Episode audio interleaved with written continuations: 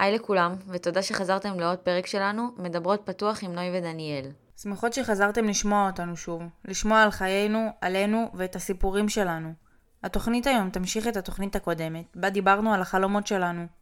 התוכנית תעסוק בחלום של דניאל, חלום שרצתה להגשים מאז ומתמיד.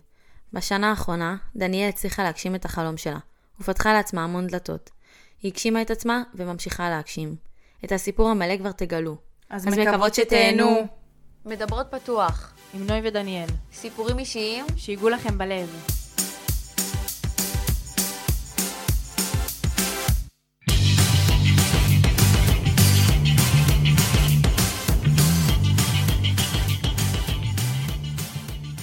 אז מה החלום שלכם? טוב, אתם לא יכולים לענות לנו עכשיו, אבל תחשבו לרגע ותיזכרו במה שאתם הכי אוהבים לחשוב עליו. הציפייה לדבר הגדול הזה. אתם כבר יודעים על מה לחשוב. גם לי, דניאל, יש כמה חלומות. חלקם סודיים, וחלקם אני מדברת עליהם כל היום. למשל, מדינות שאני חולמת להיות בהן, כמו תאילנד, ניו יורק, סין. מה איתך, נוי? להיות בארצות הברית כבר הגשמתי, אז היעדים הבאים נשארו תאילנד ופריז. אני גם רוצה ללמוד קולינריה כשאהיה גדולה. ולעשות קורס למאמנים של חדר כושר, שהחלום הזה בקרוב מאוד יתגשם. ולהקים משפחה גדולה, ובא לי גם כלב קטן. אך הגשמת החלומות שלנו כרוכה גם בהתגברות על פחדים ומכשולים הנמצאים תמיד אך ורק בראש שלנו. בדרך כלל, עם החלום, מופיעים הקשיים הכרוכים בהגשמתו. הם מתערבבים בתוכו ומפריעים להגשמתו. הקשיים יכולים להיות קשורים לביצוע שלו, או לחשש מביקורת שנשמע מהסביבה. לפעמים, גם לחוסר האמונה ביכולת שלך לממש אותו. זה קרה לי נוי, את יודעת? את בטח שמת לב שחוויתי שינוי משמעותי בגופי, נכון? לרדת במשקל, אם עוד לא הבנתם על מה מדובר. זה ממש קשה, לפחות לחלקנו, שהגוף שלהם משמין הרבה יותר מהר משמרזה. זה עוד יותר קשה כשיושבת לך מחשבה בראש שכולם רואים אותך כחלשת אופי, כי את לא מגשימה את מה שאת רוצה ואת רק מתלוננת. אבל בתהליך ארוך, מדהים, שלא קרה ביום, בחודש, והוא עדיין לא נגמר, נתתי לעצמי הזדמנות להשתנות, לעשות משהו אחרת, להגשים את החלום. זה התחיל בדיאטה, לא לאכול פיצה עם חברים, לא לטרוף את השולחן בשישי בערב, או לאכול מיליון חתיכות מעוגת שוקולד, שאגב זה ה favorite שלי. כל ההתאפקויות הקטנות האלה, שאולי לחלקכם לא נראות משהו משמעותי, הן היו משמעותיות עבורי. אבל ידעתי שרק ככה זה יעבוד, וזה באמת מה שקרה. עשיתי דיאטה, אכלתי ירקות, צמצמתי מאכלים, ארוחות, שטויות. וירדתי. ועשיתי כל יום ספורט והמשכתי לרדת.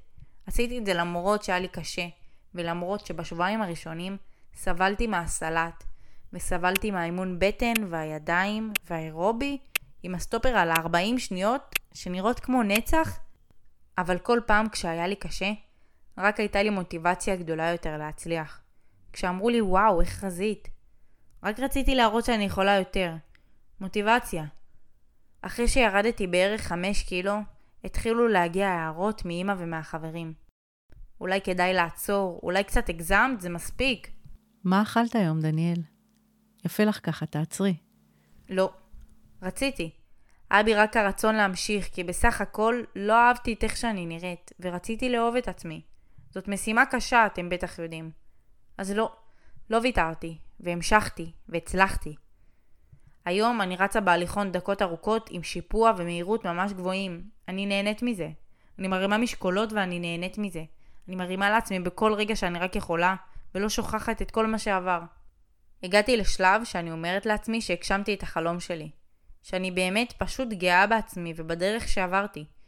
וככה ירדתי 12 קילו. זה היה החלום שלי. לא תיארתי לעצמי אותו כזה גדול, כן? 12 קילו, זה המון. עליתי מאז הירידה עוד שני קילו של מסה ומסת שריר, כי אני רוצה להיות בריאה יותר וחזקה יותר. אבל עשיתי את זה, אני גאה בעצמי. בחודש הבא אתחיל ללמוד בקורס שחלמתי עליו כבר הרבה זמן. התייעצתי עם ההורים. דניאל, אני תומכת בך ובמה שתחליטי. זה נשמע רעיון מעולה. עם המחנכת, החברים, ומישהו שהכרתי בחדר כושר, שבהחלט עזר לחלום הזה להתגשם. קורס למאמנים בחדר כושר. הקורס הזה ייקח אותי רחוק, בין אם זה בצבא, בתפקיד שאני רוצה בתור מדאגית, שזה מאמנת כושר קרבי. המדריכות מסתובבות בבסיס בלבוש אזרחי ברוב הזמן. הן מעבירות אימונים לחיילים, שזה משהו שאני בהחלט אוהבת. ואחראיות על כל תחום הספורט ביחידה. ובין אם זה נוגע בחיים האישיים שלי, העבודה שאעסוק בה בעתידי, הידע, כל המידע שאשיג מהקורס הזה הוא עצום, זה משהו שאני מאוד רוצה לדעת. אני מתעניינת ואני באמת נהנית מהחומר הזה. סיפור מצחיק שקרה בארוחת חג בראש השנה. סיפרתי למשפחה שלי על הקורס, והראשון שקפץ בדאגה, שהוא זה שאמן אותו ראשון, היה סבא, סבא יעקב.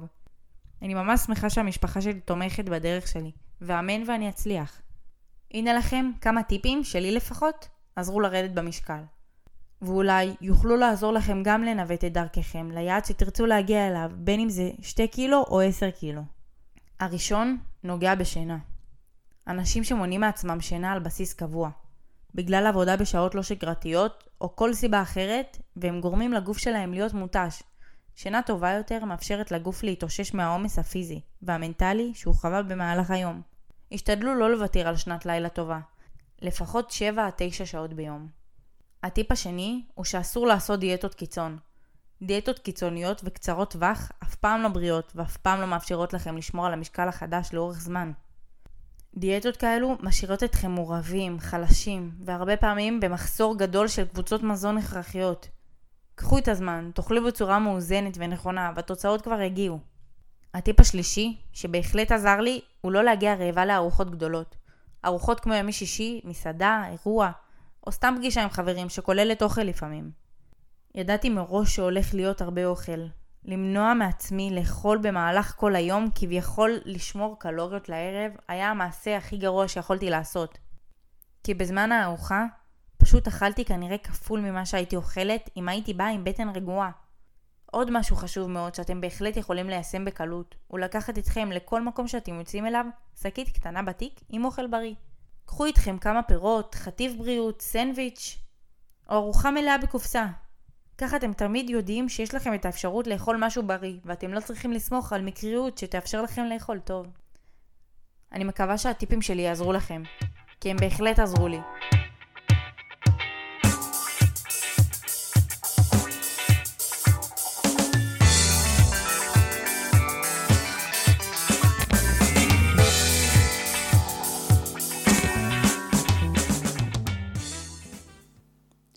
את דניאל אני זוכרת מאז ומתמיד, מדברת על הרצון שלה לעשות שינוי. ואז, ביום אחד, שהוא בעצם שנה, זה קרה. היא הגשימה את החלום שלה. היא הגשימה את עצמה. היו הרבה פעמים שהייתי מסתכלת עליה וזה היה נותן לי מוטיבציה. לקום ולעשות עם עצמי משהו, כמו שהיא עשתה. אבל התייאשתי, והתייאשתי מהר. זה מבאס לרצות משהו ולא לעשות איתו כלום. היו הרבה פעמים שאמרתי לעצמי, די נוי, היום זה היום שאת משנה הרגלי אכילה, מתחילה להתאמן, ועושה את זה. אבל יום אחרי שוב נפלתי. ניסיתי הרבה דיאטות, לאכול רק סלטים, להיות בלי מתוקים, ואפילו לפעמים לא אכלתי. כי רציתי להיות רזה. אבל הבנתי שזה לא באמת מה שיעזור לי לרדת. אז אני מסתכלת על דניאל ומקווה שיום אחד אולי גם אני אצליח לעשות את השינוי הזה.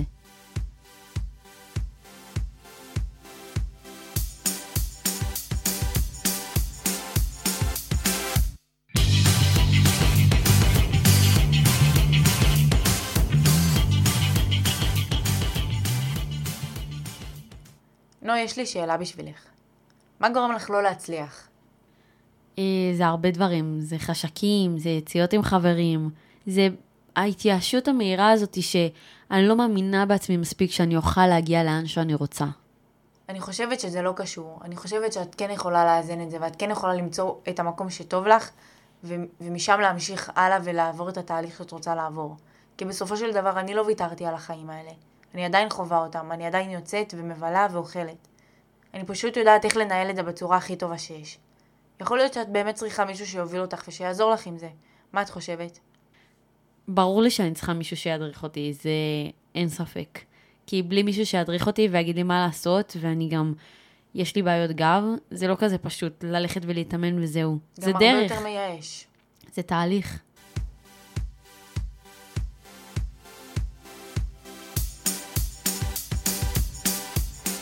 תודה לאימא של דניאל שהשתתפה בפרק, ותודה לכם המאזינים שהאזנתם לנו.